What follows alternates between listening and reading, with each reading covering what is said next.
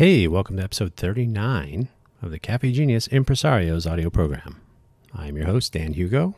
We are filling in the middle with the Fun Economy Mid.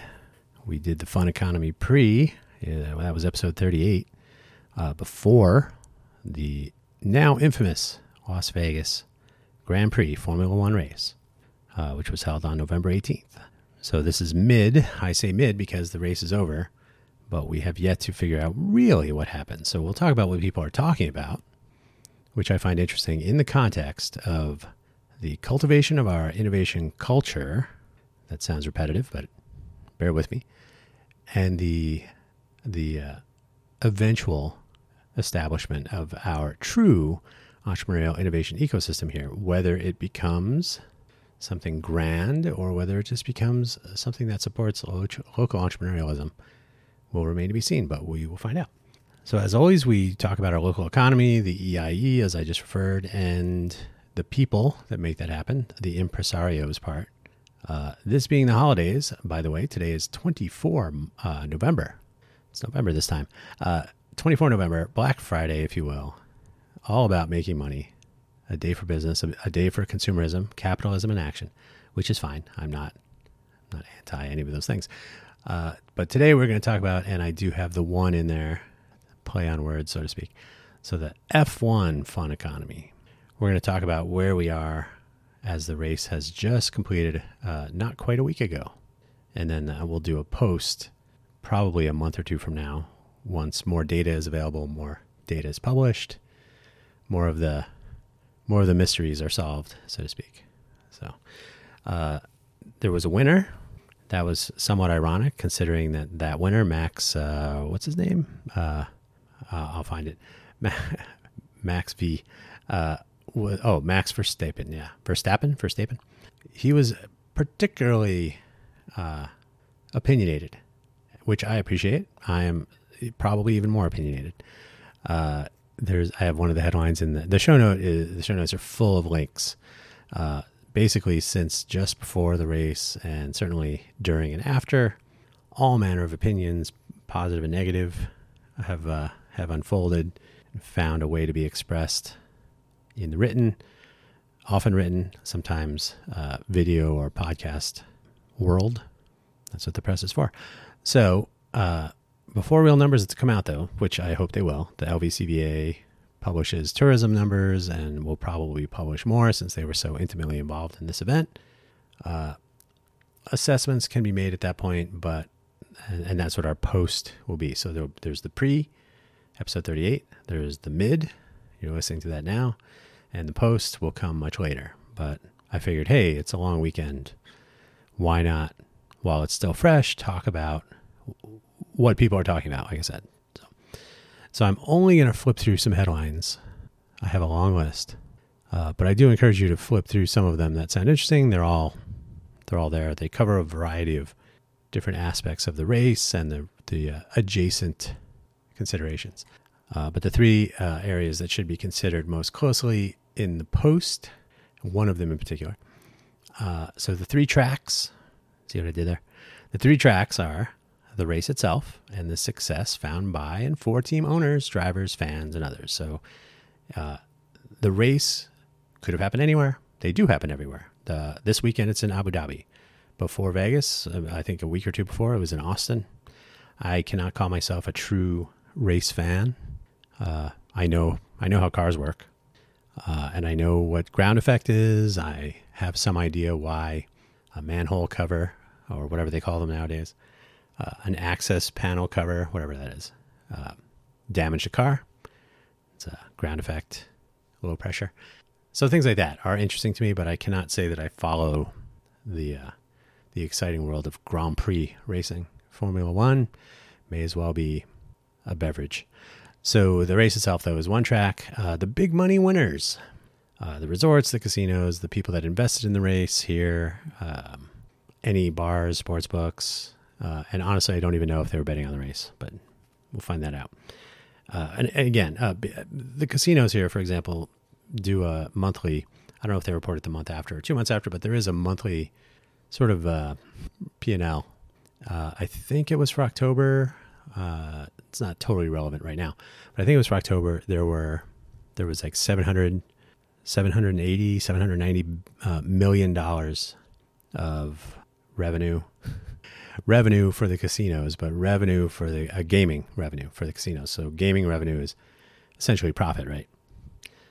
Those numbers are. Uh, I'll have to look up the gaming control board. That will probably be uh, much more detailed in the post. That's the intent is to find out where where the winners were and how much they won. I don't mean gaming winners. I mean here.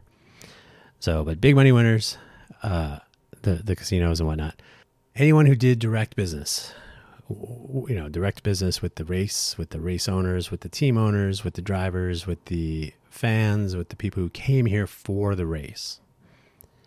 That may or may not appear in the in the um, tourism and visitor stats, the research at which I've linked to that at the bottom of the links. The Las Vegas Convention and Visitors Authority research part of their website, where they do publish uh, a lot of actually interesting data about people who visit uh, the greater Vegas area. And finally, the third track is the rest of greater Vegas. That's us.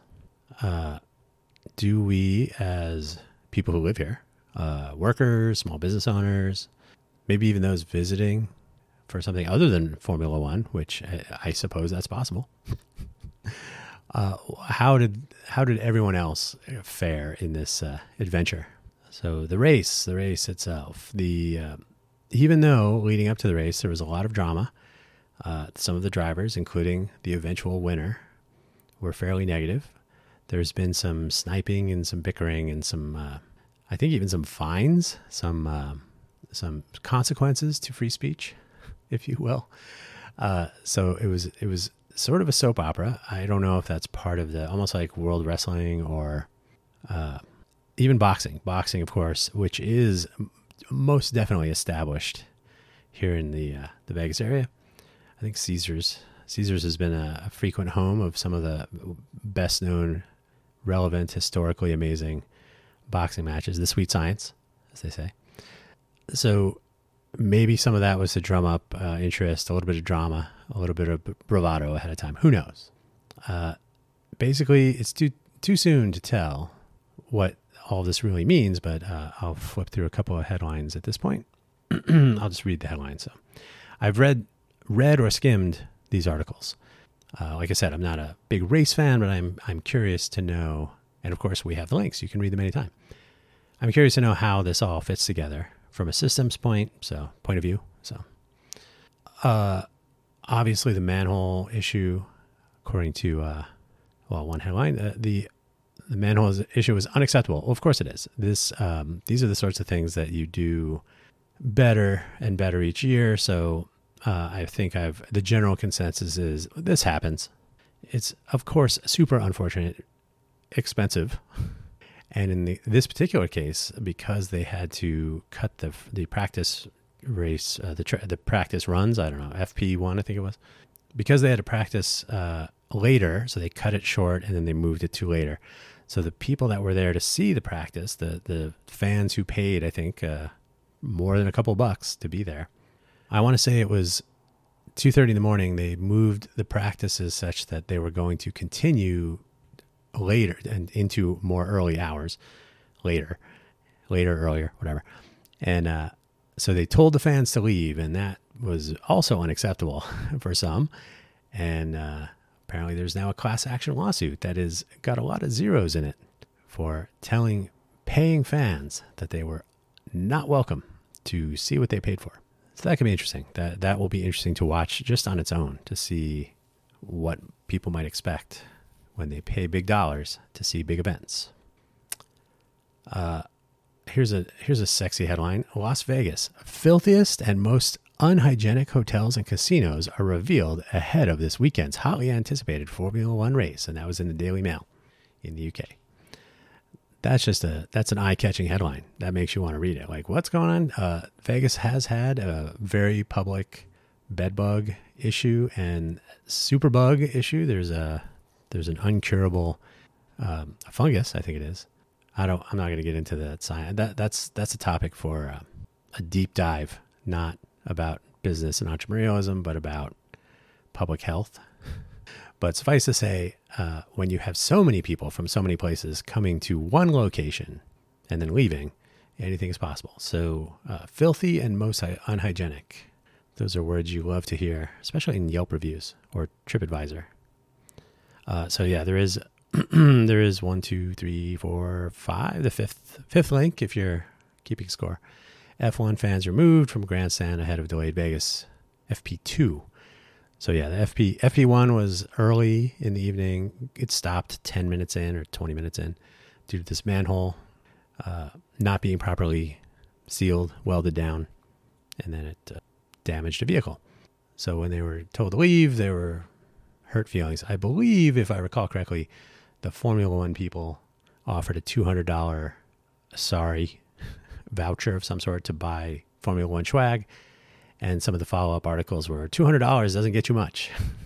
Not really surprised. Customer service. Uh, there's uh, the Wall Street Journal. Formula One bet $600 million on Las Vegas. Could it be a busted flush? It's always good to see optimistic enthusiasm in the major media. Uh, the Las Vegas Grand Prix is off to a disastrous start. Formula One's race in Las Vegas proves it doesn't get its new American audience. That's in Vox. Uh, Washington Post had a, a, sort of a basic article on inside the debut. Um, how successful does Las Vegas F1 race need to be to fulfill 10 year commitment? That's a good one to keep track of. Uh, our verdict on F1's wild Las Vegas GP thriller. That's from the race. I'll let you read that because uh, that verdict is going to change. It's uh, it's all over the place in the last week. Yay or boo or both at the same time. Uh, Daniel R- uh, Riss, I'm sorry, Ricciardo delivers verdict on painful Las Vegas Grand Prix weekend. That's from Planet F1. Really challenging. Uh, the driver, an F1 driver, apologized to the team after performance in Las Vegas this weekend. That's an F1 oversteer. Uh, F1 News Max Verstappen, the winner of the race. Las Vegas GP celebration has fans in hysterics. Uh, Formula One news, rumors, and standings, and more from F1 briefings. Uh, column. Uh, where was the column from? Oh, a column on AOL. Eh. F1 hits the jackpot after many stumbles. Uh, uh, the Athletic, I, I got to be honest, I thought it was the Atlantic when I first saw it. Uh, the Athletic, uh, F1 may have won in Las Vegas, but changes are needed for the next year, of course. Uh, a poker player had a $400,000 night Caesar's Palace suite and was playing, uh, probably playing poker. It was in Poker News. I'm going to guess that not everyone was paying $400,000 a night. there's some, some intrigue with the winner. Uh, Verstappen crosses the line to win the first race at the new strip. So, on the one hand, he crossed the finish line. Uh, on the other, he said a bunch of stuff before, and I think some people are calling him out after. Uh, another column on in Auto Racing Digest. Uh, the F1 circus, that's in quotes, in Vegas proves to be more forgettable than memorable. Ooh, ouch. Uh, yeah, the in uh, motorsports, uh, Max Verstappen criticizes Las Vegas Grand Prix. So he was doing that quite a bit. I made a point of mentioning that in the uh, the pre episode last week. I don't even know who the guy is. Uh, it's just that he was making headlines with his complete negativity. Uh, the 99, 99% show, 1% race, uh, things like this. So it was a lot of negativity. And a lot of the content I have here is about this race because that's all we really have at the moment. We know a lot of money went into it. We know it had issues. We know that the race was won. We know that there were no, um, there were certainly there were no accidents that cause permanent damage. Uh, I mean, nobody, no. I always have this. Uh, once you see a uh, wheel, a tire wheel, fly off of a vehicle moving at high speed on a track or anywhere, and fly up into the stands and bounce off people, uh, that doesn't work out for anyone. So I I never hope for those things where you're like, man, that would not that would not be good, obviously. So no, nothing like that happened so far that we're aware of. So that part's good. So all these are scuttlebutt, right? They're all uh, some bickering, some complaints about the the schedule, the the proximity to the final, the finale, I guess, in uh, Abu Dhabi, which I believe is this weekend. So for next year, they want it to be spaced out more so the drivers can rest. That doesn't seem too bad, too unreasonable. Um, resort leaders, the people that, that are in the big money group, say Formula One was the best Las Vegas event ever produced. And that's where we'll look in the post section a month or two, or I hope it's a month or two. I think I hope it's like a month uh, down the road, and we'll see where the money ended up and who the winners and losers, as they say. Uh, but so far, there appears to be uh, unreserved optimism from the big money crew. Uh, the F1 teardown, now this is where we get into the, the local impact. The F1 teardown is to take six to eight weeks. Uh, locals, visitors, those are people that are the tourists who were not necessarily here for the race, perhaps, uh, feel disappointed. And that there's a YouTube video. I think that was Fo- our local Fox News affiliate. But uh, so yeah, that's this is where we're starting to get into the the not big winner, big money race people, but the normal people. Uh, there's an article about the parties. Uh, there's there's a particularly interesting one that I will touch on more specifically in a moment, but it's uh, how Formula One accidentally, that's an interesting use of that word, accidentally helped Las Vegas workers land the best contract ever. And obviously, they're referring to the uh, the the strike that didn't, which still could actually, believe it or not. Uh, the the the culinary union, uh, basically, the people that make Vegas go, the normal people, uh, who are never appreciated, never paid properly. Uh, the tip economy is broken. They should be paid as though they are really doing work. Because guess what? They are. Uh, so there was a there was a, a strike. Um, there was a walkout, I guess. There was a demonstration. It did, I don't think it actually got to a full on strike, but there was definitely, you know, hey, guess what? Before your big giant event, we're gonna we're gonna leverage this for our benefit, which good for them. That's what collective bargaining is for. So, accidentally, I believe is a it's an eye it's a clickbait. It's not really accidental. I do find it interesting. I'll just say this: I do find it interesting that at the same time, uh, OpenAI accidentally ousted its uh, co-founder and CEO, and then he accidentally got a job offer immediately from Microsoft, which is an investor. And then he accidentally got reinstated as a CEO, and the board got booted. So yeah, the accidents in uh, accidents like this are uh, strategic, no doubt. Uh, apparently, 1.3 million people watched the actual race. It'll be interesting to know how many. Oh, it says in the U.S. Uh, it'll be interesting to know what, like what fraction of the total fan base that watches online or on TV. Um, 1.3 million. It's not bad. 40 million people come to Las Vegas each year. This is 1.3 million in a day, but they weren't actually here. Uh, a great race wasn't enough to get Las Vegas Grand Prix ratings over the hump. That's another article in the links. Uh, Max Verstappen warned over angering F1 owners. That's from gpfans.com.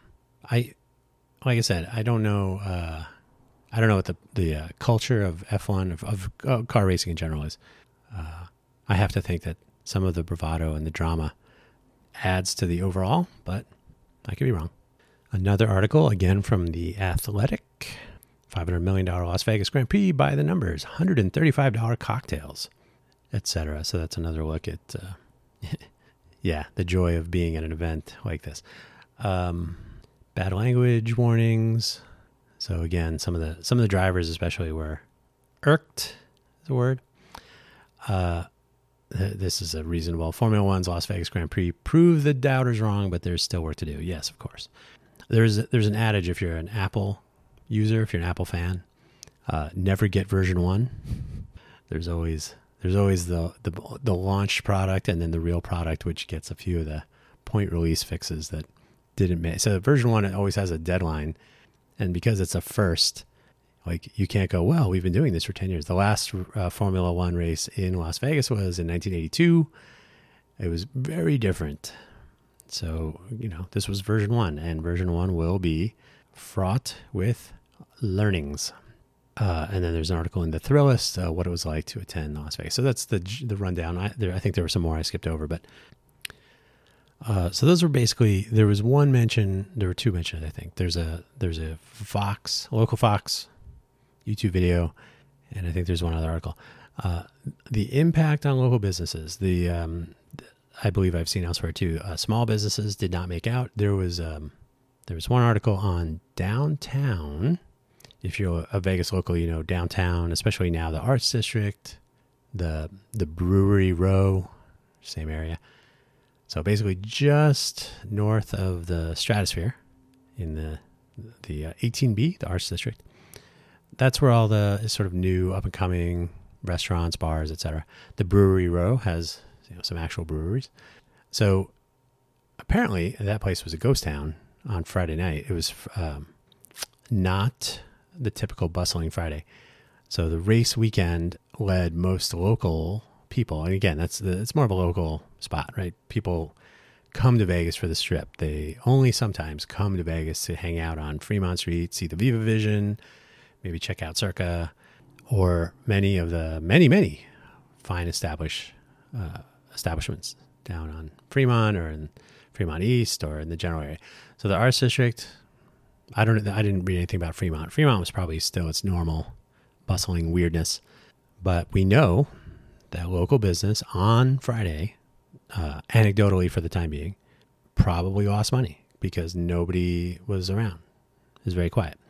People prefer, preferred to stay off the streets, which is probably a good idea. I got to be honest. I left town. I was visiting my family in Phoenix, Arizona. Why not get out of town for a race like this and then get back home before the Thanksgiving holiday weekend chaos? So, so yeah, my plan was to not be a part of the Formula One economy at all. Uh, maybe some others did the same. So, the race itself, to get back on my notes here, uh, generally seems okay. There's the complaining and bickering, but that's you'll have that. And again, the race uh, finale in Abu Dhabi. So all this kind of fits together, I think. So got to keep the energy level up and always keep talking about it and so on. So these are sort of par for the course. The big money winners, of course, are going to be excited about the event because they want it to happen next year. They want they want these events that benefit them. Uh, I have to wonder, like investment risk, how much of that was social, how much of that was borne by Formula One, so these are some things that we will eventually find out. Uh, I think it's important to know when investment in infrastructure is going to benefit the few at the expense of the many versus just benefiting the few. And if it's public money, of course, it, it does at the expense of. But uh, grossly speaking, you know, a, a, baseball stadium, a football stadium, um, the these events that have a structure that bring people to them, that's during construction, of course, there's transportation issues and so on, but there's a case to be made for and against those. Uh, something that causes the level of disruption that the Formula One race did from construction to uh, fundamental changes to the landscape downtown and along the track, right? It's cutting down trees and so on. And then uh, the ongoing impact of these things, and then the recurring impact if this does happen over the course of the next uh, well, certainly next year, I suppose. But I believe the initial contract is for three to four years, and the the plan is for ten years or something like that. So the finer details, I'm sure, will be coming out as the dust settles. Uh, big money, no whammies. Some will get that. Uh, the real visitor numbers that'll be interesting to get from the LVCVA. So I have a link to the show in the show notes about uh, where that research section is on their website. The news we kept hearing about as the race approached was that tickets and rooms and other visitor features were coming down in price rapidly, uh, shockingly for some. There are obvious questions to ask about why. Apparently, demand was much lower. There, uh, I believe I linked to an article in the pre-show that the um, the demand was not as expected nor planned for. So, if they planned for twice as many people, well, that's gonna that's gonna have an impact somewhere. So it's I cannot imagine everything was quite as rosy as they're making it sound. And that's ideally uh, what we'll see in some cases. If, uh, as I mentioned, the uh, gaming in Greater Vegas, they disclose their monthly revenue from the casinos. Um, I've never really looked at those numbers in great detail, but I do know that they, um, they're state, they're published for the state, so and broken down by region, locality. So I believe it was 1.2 billion dollars in gaming revenue for the state of Nevada for I believe it was October, could have been September, and 790 ish or some. It was something like that. So they they give that level of breakdown. I'll to see what the uh, what the resolution is on some of these numbers. But the, an interesting question will be whether uh, visitors for the race, staying at resorts and playing gaming in the casinos near the track, the the, the related areas, what impact that had on gaming revenue, and whether that offsets any that was lost. And I'll get to this next session. Uh, that was lost for people not not coming here or not participating as they normally would have. And it's tricky to do year over year for that. We can probably look at month over month. Yeah, we'll see. Uh, less tangible returns. Uh, we'll have to see how that goes, right? So it's really easy to post these numbers about specific wins, but how transparent will the big money players be about the the negative side and again the impact on normal tourists, the people who wanted to visit Vegas for Vegasy things, who may have been displaced by the high room cost, by the the the, the vast changes and and um, the issues with getting around and so on. and the rest of us, I haven't talked about tourists yet. The rest of us, that's the people who live here, the locals. Uh, traffic impact, getting around, uh, if you are a user of our transit system here, I feel you. Uh, that's never, never fun. Uh, we did have a DUI. A bus driver killed a guy, and he was arrested for operating the bus with people on it uh, for being impaired. So, so that was something. Uh, the rest of us, though, uh, we face commute issues, traffic in general, um, just general chaos, not being able to get around. There's this is normal though. I don't know if you know this, but there's always something to be torn down and rebuilt, torn up and repaved, etc. here in Vegas. So uh, I've lived here for 10 years. Everything is always under construction or about to be imploded and rebuilt. A, a city that not only uh, never turns off the lights, but also never stops paving. Uh, the considerations I talked about this during the pre the, the considerations for employees on the strip and the impact it would have on them getting to work were left to chance until very late. I think it was October 10th, if memory serves. You can listen to the previous show about that. Uh, this is a systems problem. This is um, this is about being bedazzled by the bright lights of a Formula One race. This is an operations and logistics concern.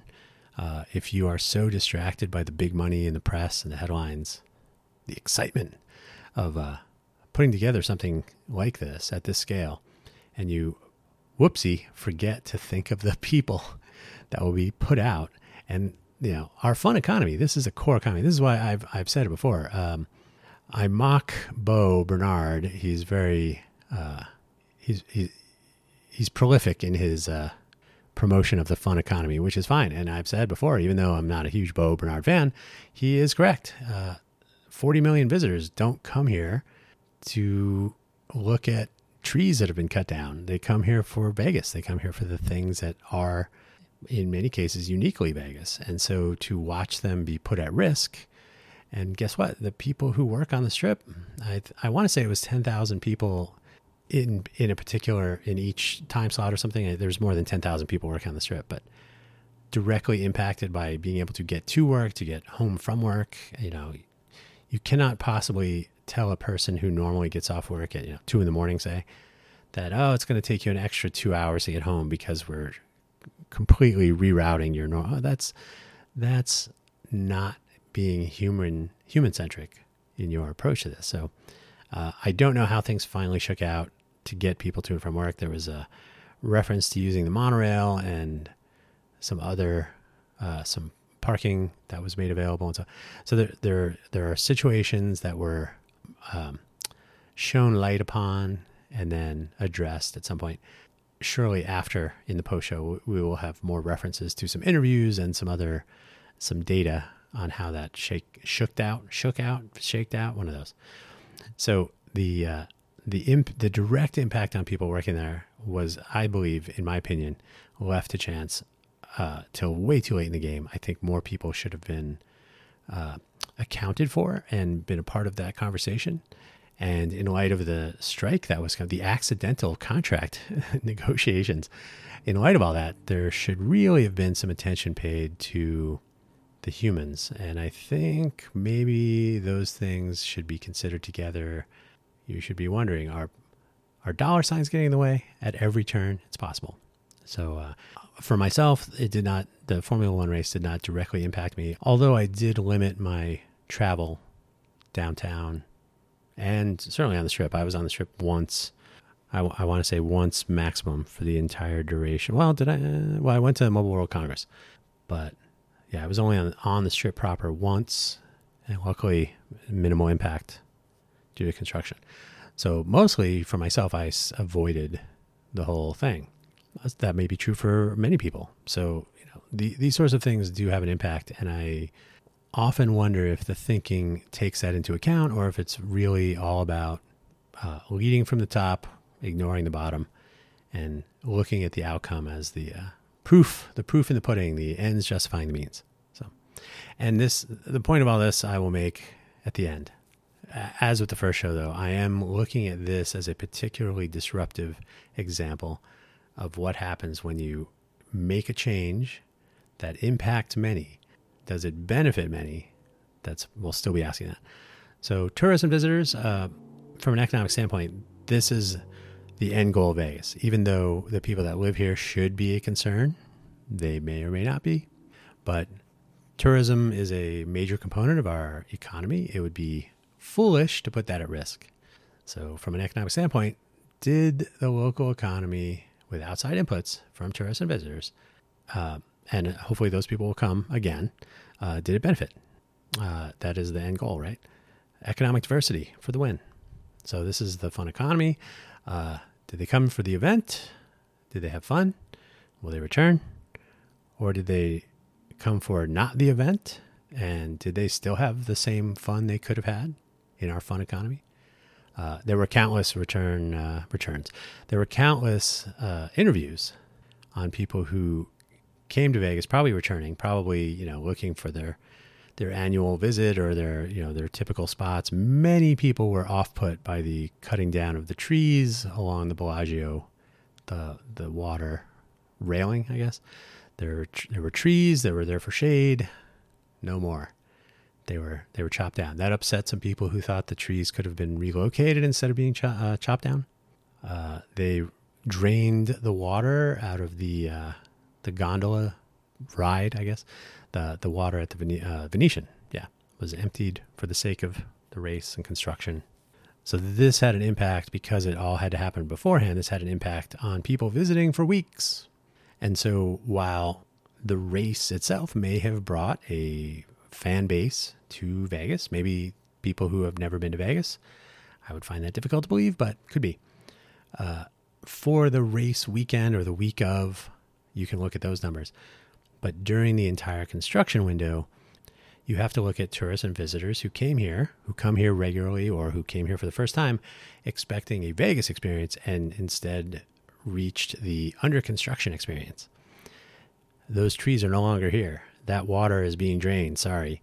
Um, oh, the prices are much higher than you expected, or you know, so on and so on. So the impact due to the construction and the preparation and the the um, associated costs and inconvenience need to be considered as a total impact. If we were doing an environmental imp- impact report, we'd be looking at all these things, right? So we should be looking at an economic impact report and consider the costs involved not only to feed the project, but to deter visitors and to uh, alter their flow through the city, possibly deterring them from interacting with particular businesses and so on. So the impact felt on the ground is something to look at well beyond the week of the race, several weeks and even months before.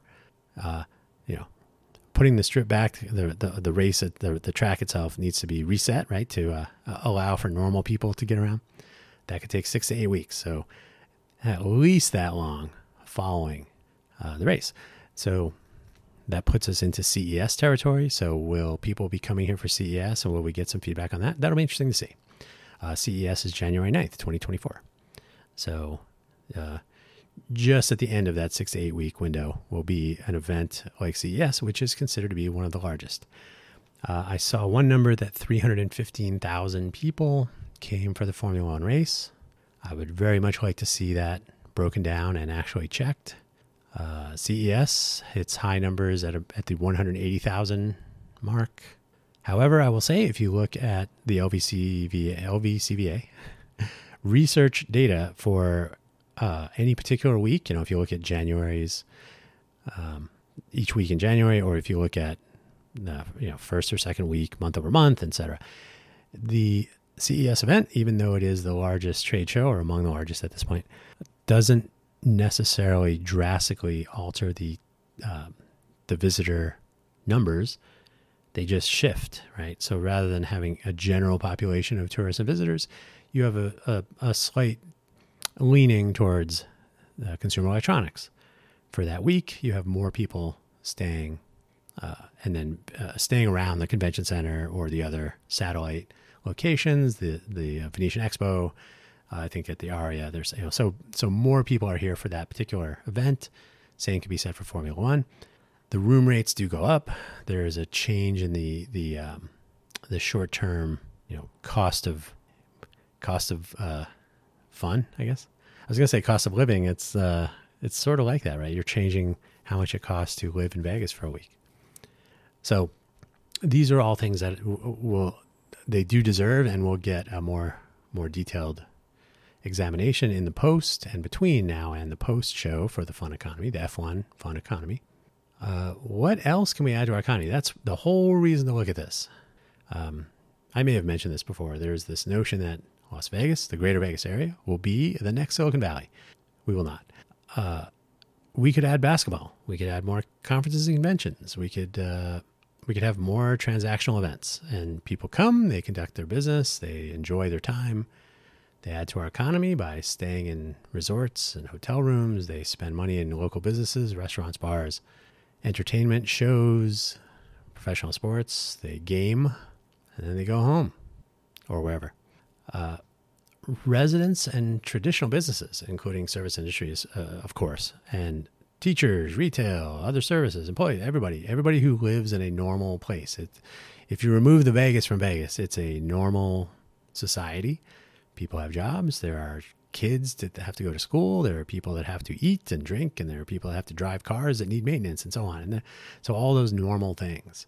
Um, these are people that are impacted when you, you know, disrupt traffic for a couple months or tear down things that normally would draw their customers to visit them. We say, "Oh, I'm not going to visit Vegas. The place is a mess. I'll, I'll go maybe in a couple of months or maybe next year." So that has impact on local small business and uh, the people who live here and who depend on those things. Entrepreneurs uh, starting small and medium businesses uh, are part of our functional municipal locality, right? So those are normal things. There's no uh, there's no reason that would not be uh, occurring if we, you know, if we become the next Silicon Valley, would that happen more? Well, it would have to happen more. Otherwise, we would just be a normal city. Uh, but those don't go away. So there's under no circumstances should those be those be viewed as not important or not a focus. Uh, people are entrepreneurial everywhere. Being an entrepreneur means you are starting a business. Uh, there's a joke that being an entrepreneur is uh, someone who has an idea but no money. I'm I am that many times over. So that can and should continue and hopefully will. And encouraging that is part of what we're trying to accomplish here the EIE, Entrepreneurial Innovation Ecosystem. So those things are good. Uh, those should continue to be a part of our economy and should be made stronger so that the people choosing those things have a better shot. Uh, should we be an innovation hub? Uh, I have said this many times. We should be an innovation destination. Look at all that transactional business. People come here, they conduct their business, and they leave. We don't drastically increase the cost of living. We don't price out the people that are making all these things happen the service industry, this, the people that work in the businesses that are directly impacted by and who enable or which enable uh, tourism and visits and conventions and sporting events now and all those things. So, uh, innovation destination can actually be a part of the fun economy.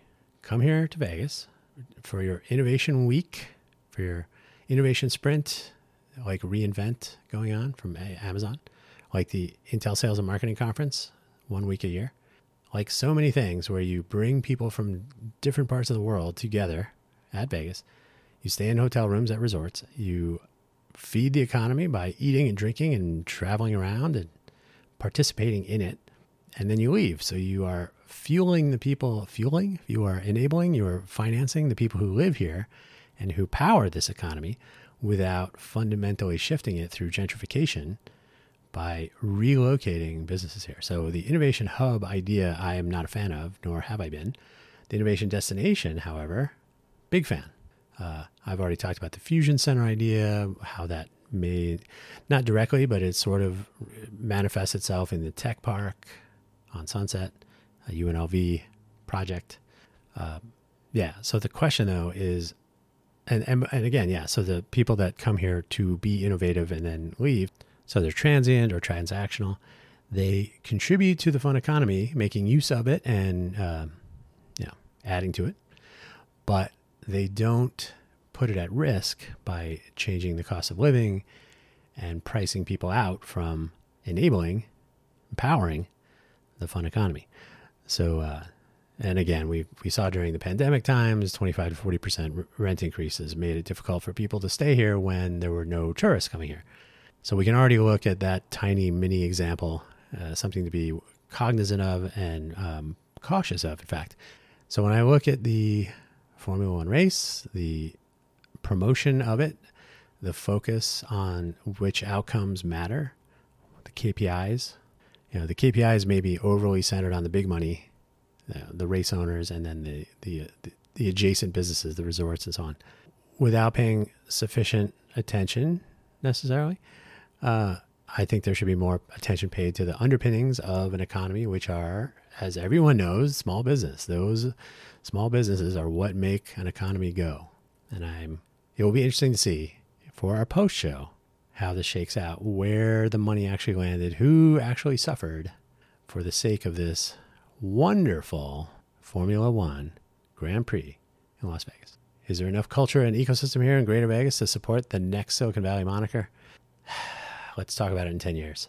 In the meantime, uh, I hope you had a happy holiday. You can hear my voice, as usual, is ending the show before I am. The uh, the weather is turning. The weather is getting chilly, which is nice. Uh, who knows? Maybe we'll get some more rain. Lake Mead is apparently up, but is projected to be at the lowest record levels, lowest record, lowest levels on record, record breaking low levels. One of those uh, in the next year or two. So don't believe everything you read. But do bring your own water if you come to Vegas and leave it if you have extra. We need it. Thanks as always for listening. If you are an entrepreneur and you want to be on the show so we can talk about what you're up to and what would make our entrepreneurial ecosystem, entrepreneurial innovation ecosystem better, then I'm, I'm here for it. So let me know. Uh, our new website that will self host is coming. That's what long weekends are for.